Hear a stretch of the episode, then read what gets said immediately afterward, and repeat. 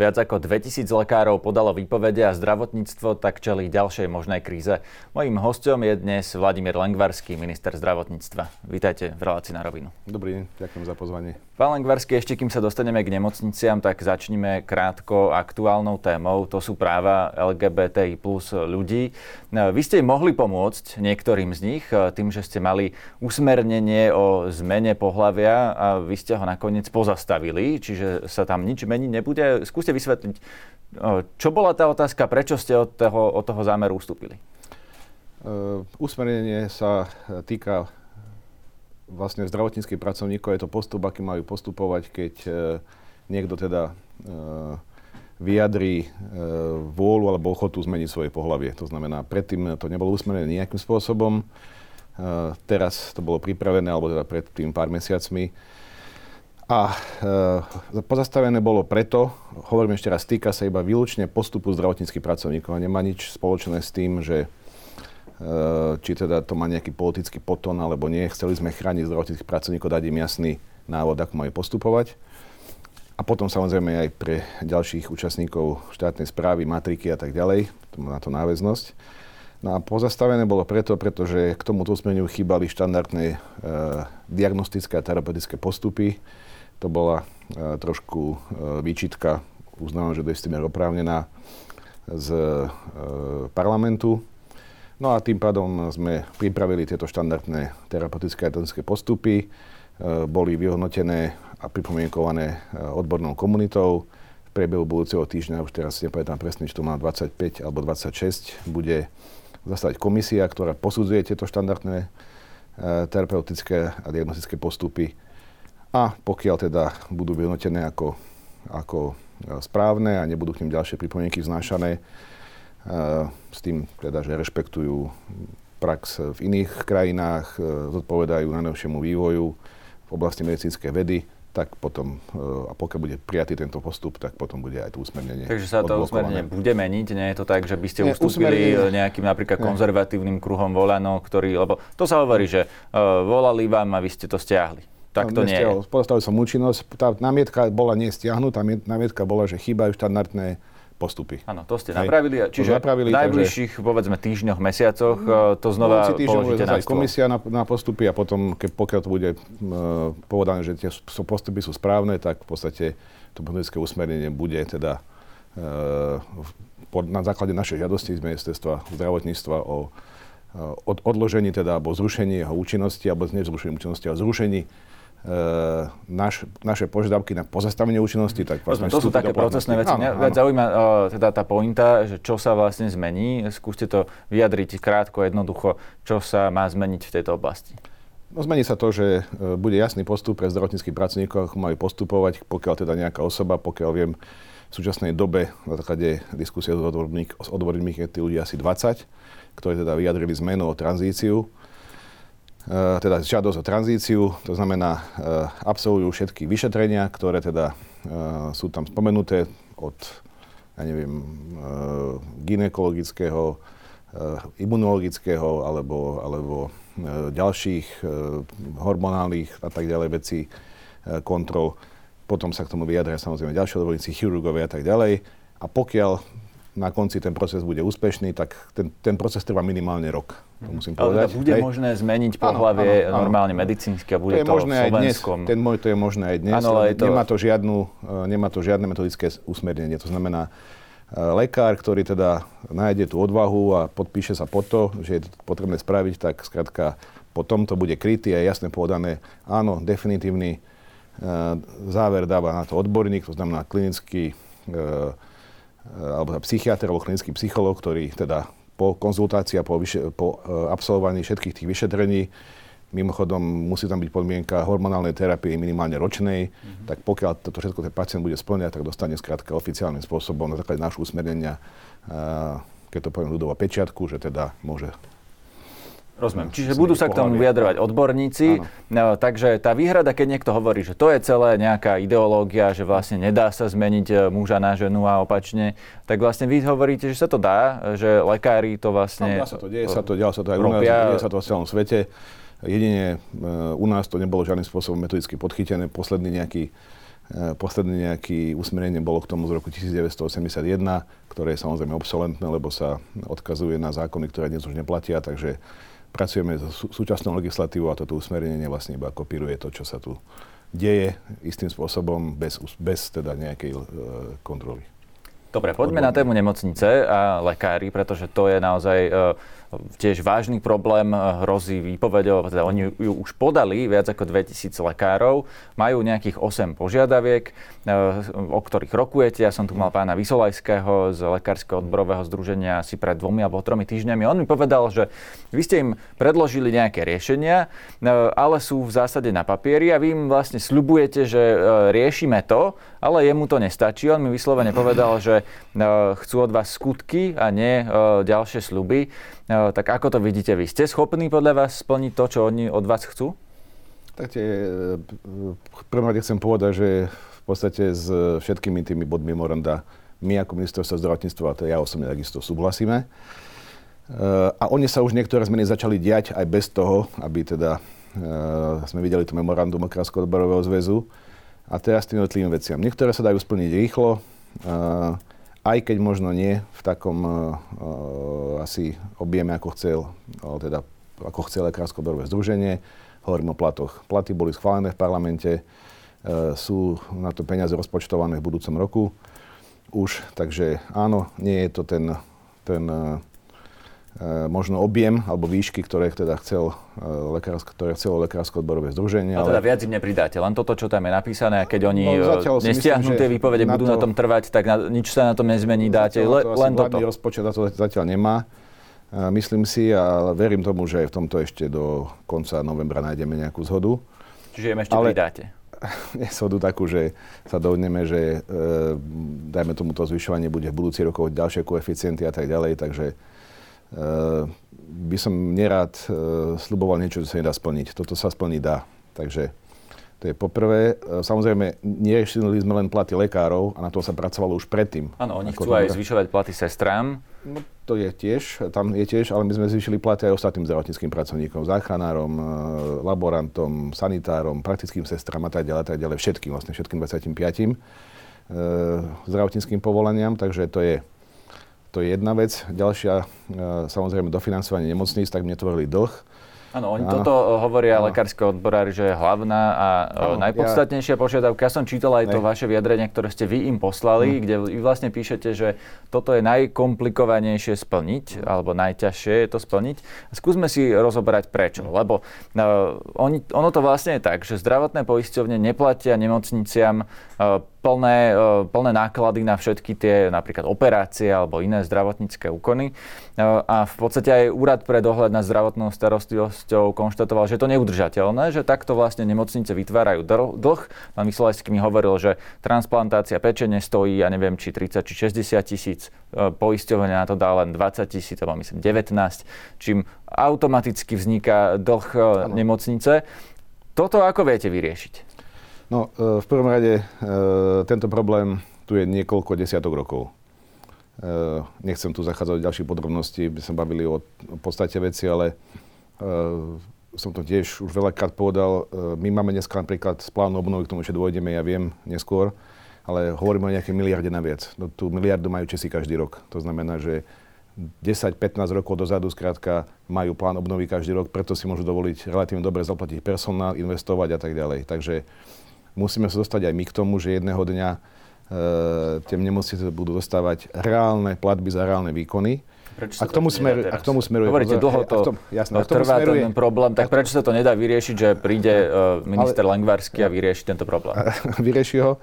E, a takisto sme sa zhodli s pánom e, doktorom Vysolajským. E, musíme skultivovať DRG, to je ten Diagnosis Related Groups, to znamená platbu za reálne odvedený výkon v rámci diagnózy.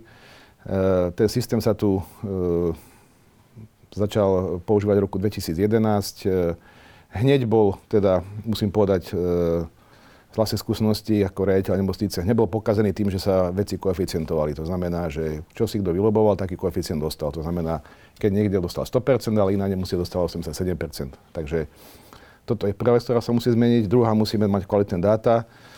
To znamená, začíname, eh, a to všetko teda je komunikované s pánom doktorom Vysolajským, a jeho kolegami. Začneme v 8 nemocniciach od 1.1.2022 používať DRG systém.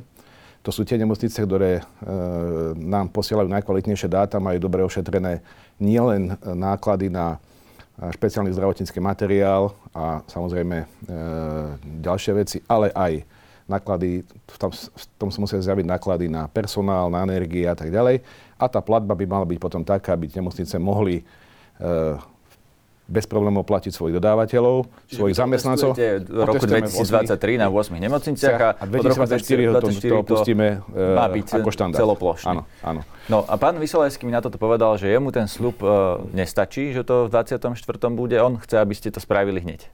No tak dnes sa to spraviť nedá. Slub, e, viete, tak e, od 2011 sa tom, sa s tým nič nerobilo, tak e, ten tým na DRG už bol stanovený na ministerstve zdravotníctva a začal pracovať predtým, ako prišla požiadavka memoranda, takže my o tom vieme, že to DRG treba spraviť, lebo ten problém, ktorý u nás je, sú chybajúce dáta. My nevieme dneska, koľko sa akých výkonov vykoná, za akú cenu, v ktorej nemocnici, aké sú tie relatívne váhy, o ktorých sa bavíme. To je dosť komplikovaný systém, na to by ste si asi mal zvoliť niekoho ďalšieho, aby to vysvetlil. Eh, vášmu publiku, ale myslím si, že eh, zjednodušene povedané, pokiaľ chceme vedieť reálne, koľko eh, jednotlivý výkon stojí a koľko ich robíme, tak musíme mať kultivovaný systém DRG. Na tom sa pracuje a s tým sú samozrejme spojené aj ďalšie požiadavky, ktoré napríklad vychádzajú z toho, že je tam napísané, že treba zabezpečiť dostatok personálu. Áno, aj na tom sa robí. Dnes... Ako chcete zabezpečiť? Dostatok personálu, lebo to, je, to zjavne ano. je jeden z najväčších problémov ano, slovenského ano. zdravotníctva. Tak jedna vec je samozrejme lekári. E, tam už boli diskusie s jednotlivými e, dekanmi lekárskych fakult.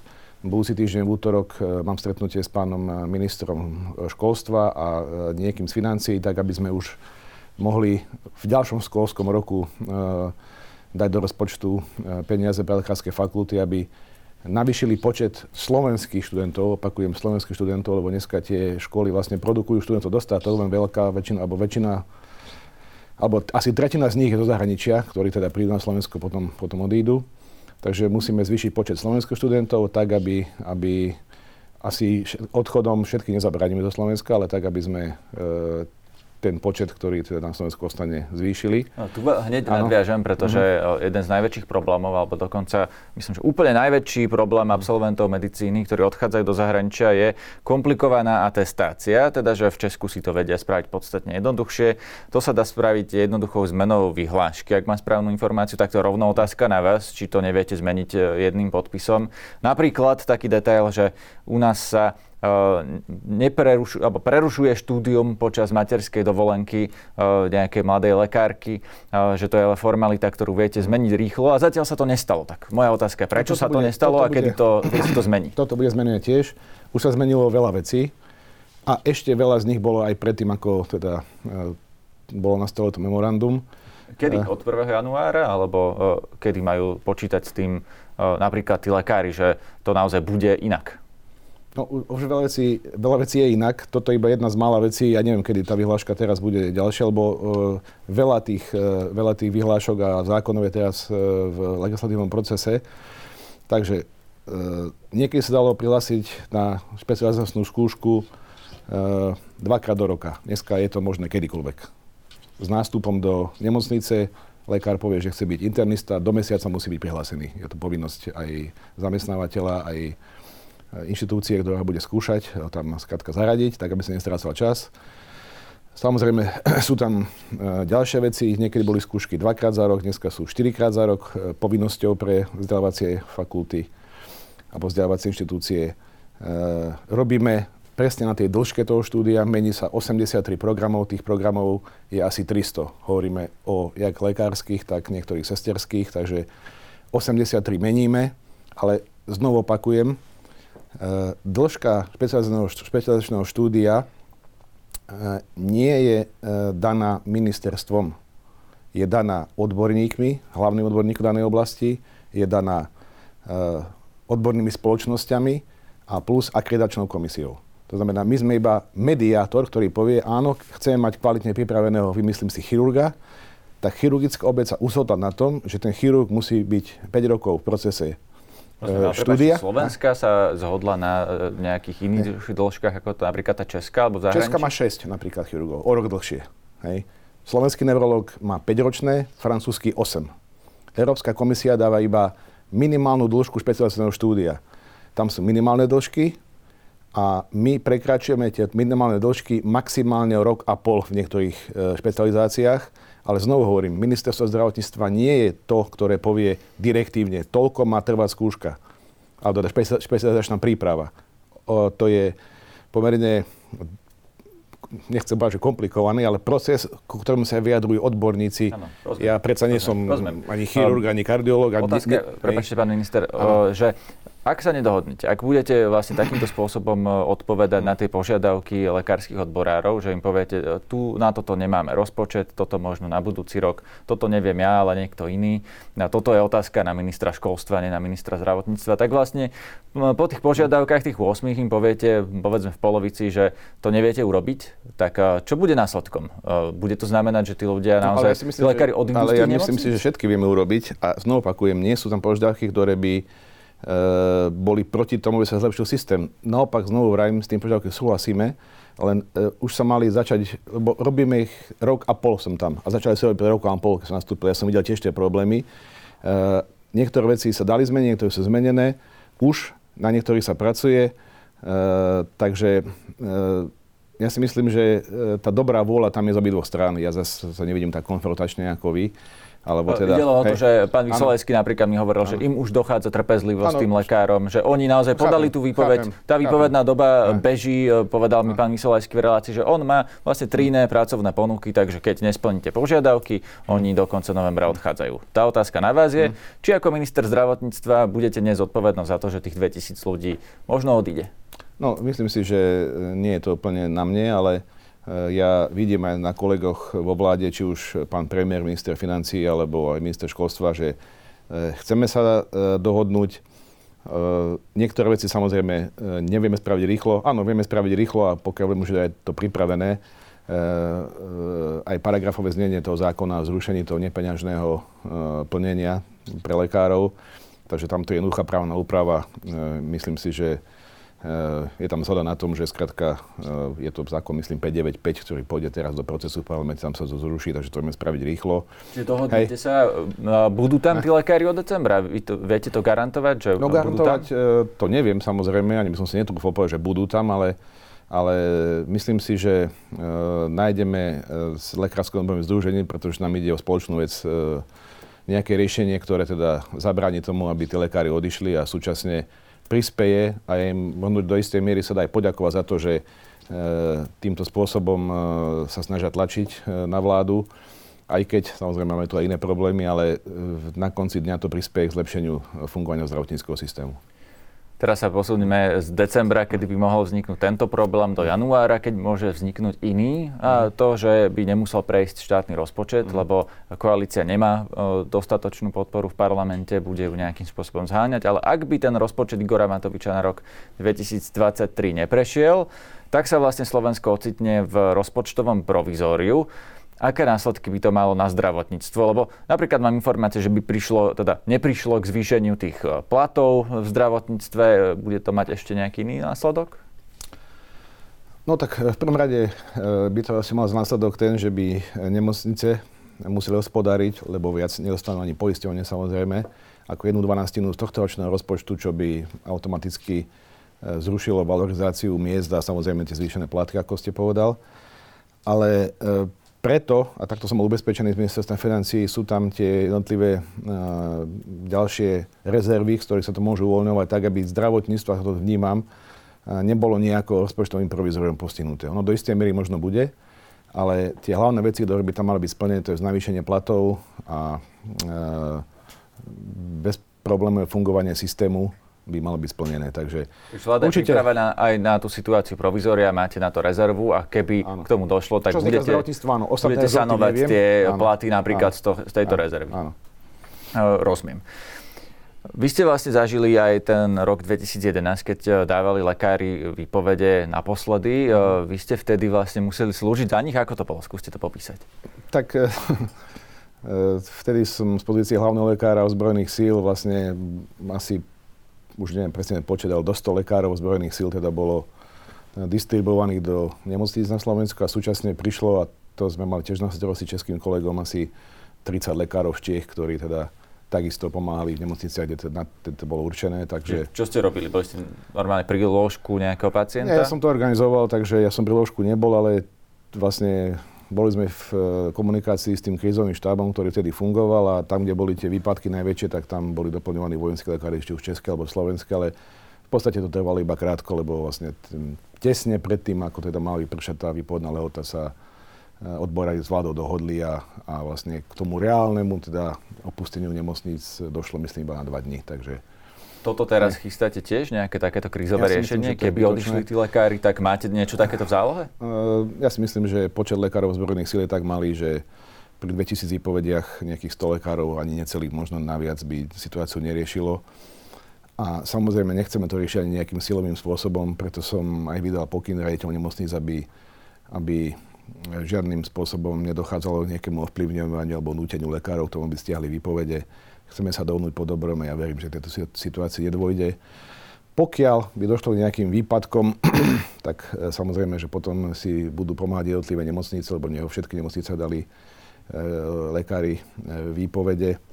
Takže budeme sa snažiť, a už v žiadnom prípade neuvažujeme o tom, aby sme zaviedli nejaký núzový stav a, a nejakým spôsobom zo zákona nútili niekoho ísť do práce. Takže Takže chceme sa dohodnúť e, normálnym spôsobom. Vnímam to tak, že všetky tie požiadavky smerujú k zlepšeniu zdravotníckého systému, takže verím tomu, že sa nakoniec dohodneme. Oni tí lekári e, neodchádzajú len do zahraničia, ale napríklad sa má budúci rok otvárať aj nemocnica Bory, mm-hmm. veľká súkromná nemocnica. Mm-hmm. A to sa hovorí, že by mohla veľmi ublížiť univerzitnej nemocnici, tej verejnej, pretože im, tým lekárom, ale napríklad aj sestram ponúka až niekoľkonásobné platy. Tohto sa neobávate, že vám jednoducho tá súkromná sféra normálne cez peniaze prevezme tých lekárov, ktorí potom budú chýbať v tých štátnych nemocniciach? Ja, niekoľkonásobné platy asi im neponúka, ale určite asi vyššie. Ja som počul ale... dokonca o 8 tisícovom plate, ktorý ponúkali. No tak u lekára to nie je niekoľkonásobný, to je o, asi o možno 2000 vyšší ako, ako štandardný plat lekára v UNBčke, hej, takže to nie je niekoľkonásobný plat. Ale e, samozrejme, že tento problém vnímame.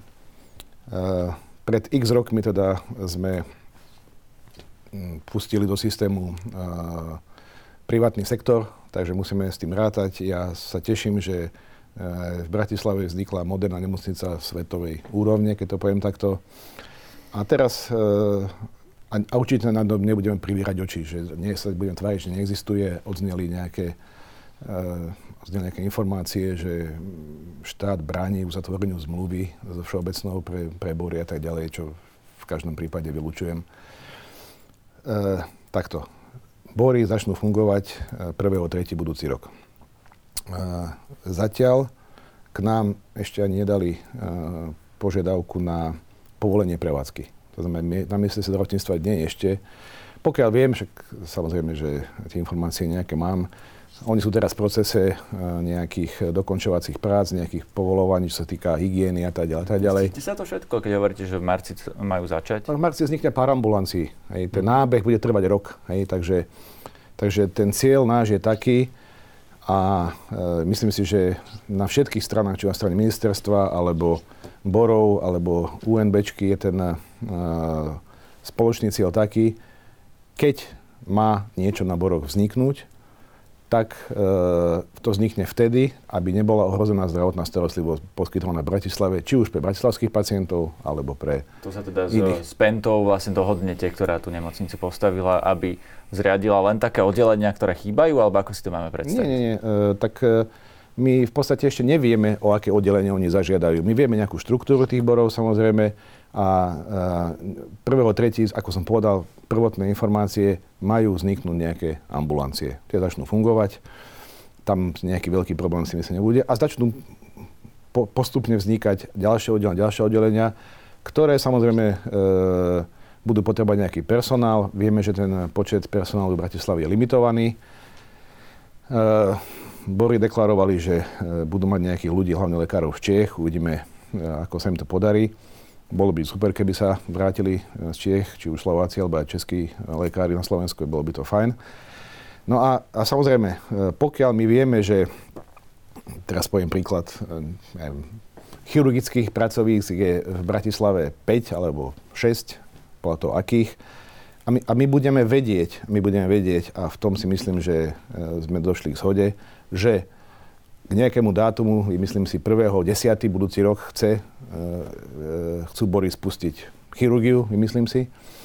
Tak sa na to pozrieme, koľko je chirurgických z akých, v UNBčke, v akom sú stave, hej, ktoré vieme e, pre dobro pacienta, áno, presunieme po dohode samozrejme nejaký personál a, nejak, a, a samozrejme a súčasne sa budeme snažiť to oddelenie zrekonštruovať alebo posunúť iné oddelenie tak, aby aby tie oddelenia, ktoré sú vo veľmi zlom stave, ktoré potrebujú rekonštrukcie, ktoré, ktoré e, nesplňajú hygienické štandardy, e, sme tam tých ľudí a personálne nemuseli nútiť sa liečiť a liečiť, tak Čiže ich presunie... Sa presúvať normálne z UMBčky, ne, áno, z nemocnice áno, po dohode, štátnej, po dohode, e, oddelenia do nejakých, súkromnej.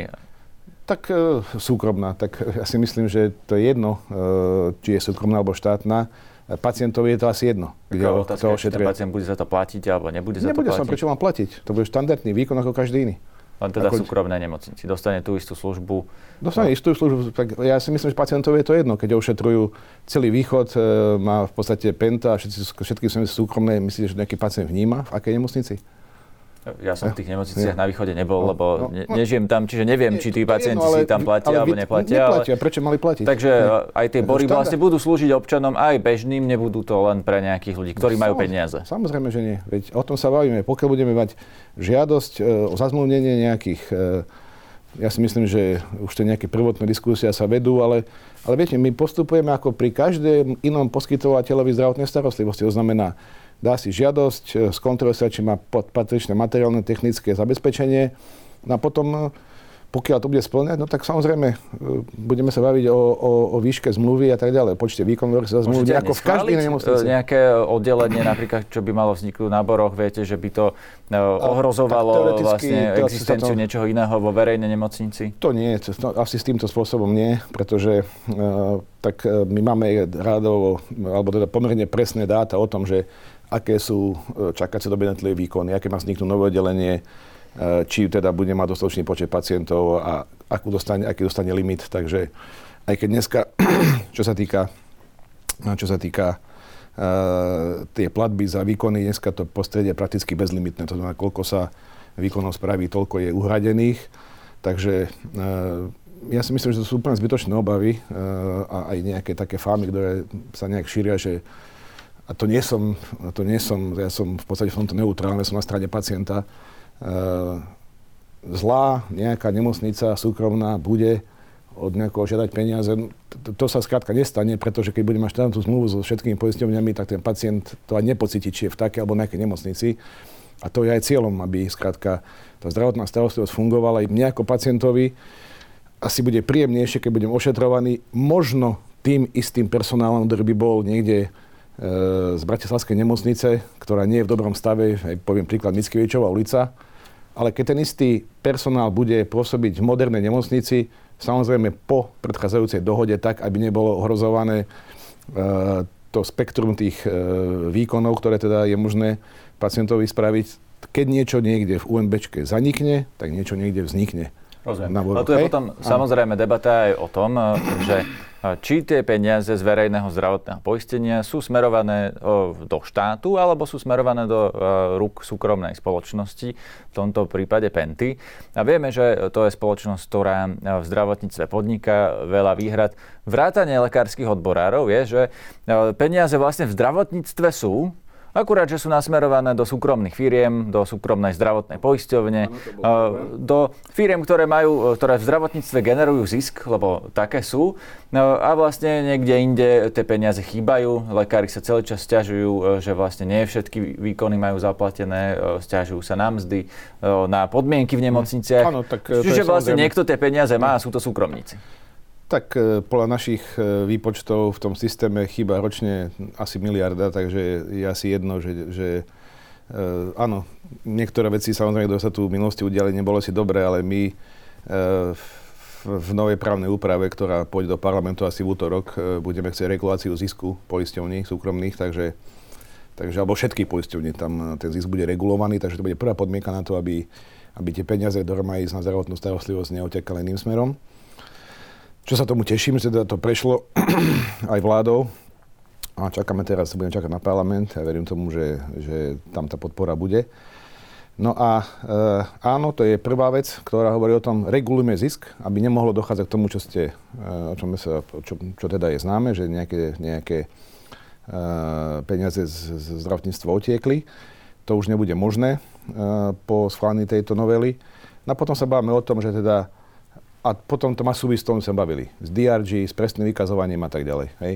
Ale peniaze, ktoré idú do verejného zdravotného poistenia, chcem, aby išli do verejného zdravotného poistenia, lebo verejné zdravotné poistenie je tá položka, ktorá vlastne rozdeluje potom e, na základe počtu e, pacientov alebo klientov v jednotlivých poisťovniach e, tie peniaze jednotlivým, jednotlivým poisťovniam. Takže áno, všeobecná je na večeráž na trhu, ale ani viac ako milión ľudí, ktorí sú dôvery. Asi na nich by sme nemali zabudnúť. To znamená, ja za, zastávam názor, že peniaze do zdravotníctva mali tiež cestou verejného zdravotného poistenia. Sú pre všetkých pacientov, nielen poistenci jednej, druhej alebo tretej poisťovne. Ten zisk nezakážete, ale ho nejakým spôsobom Áno, bude, napríklad bude regulácia. Bude regulácia, to znamená, že bude maximálne množstvo e,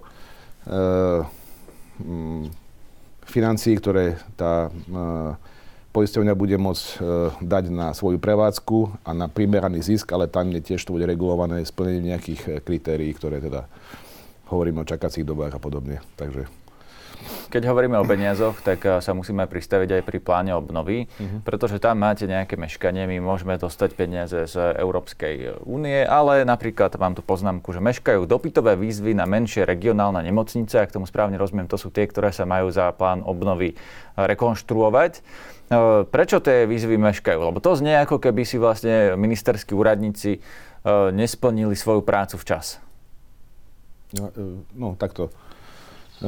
Výzva, o ktorej vy vravíte, na takto milníky, lebo tam sú milník a potom sú veci, ktoré si riadíme sami.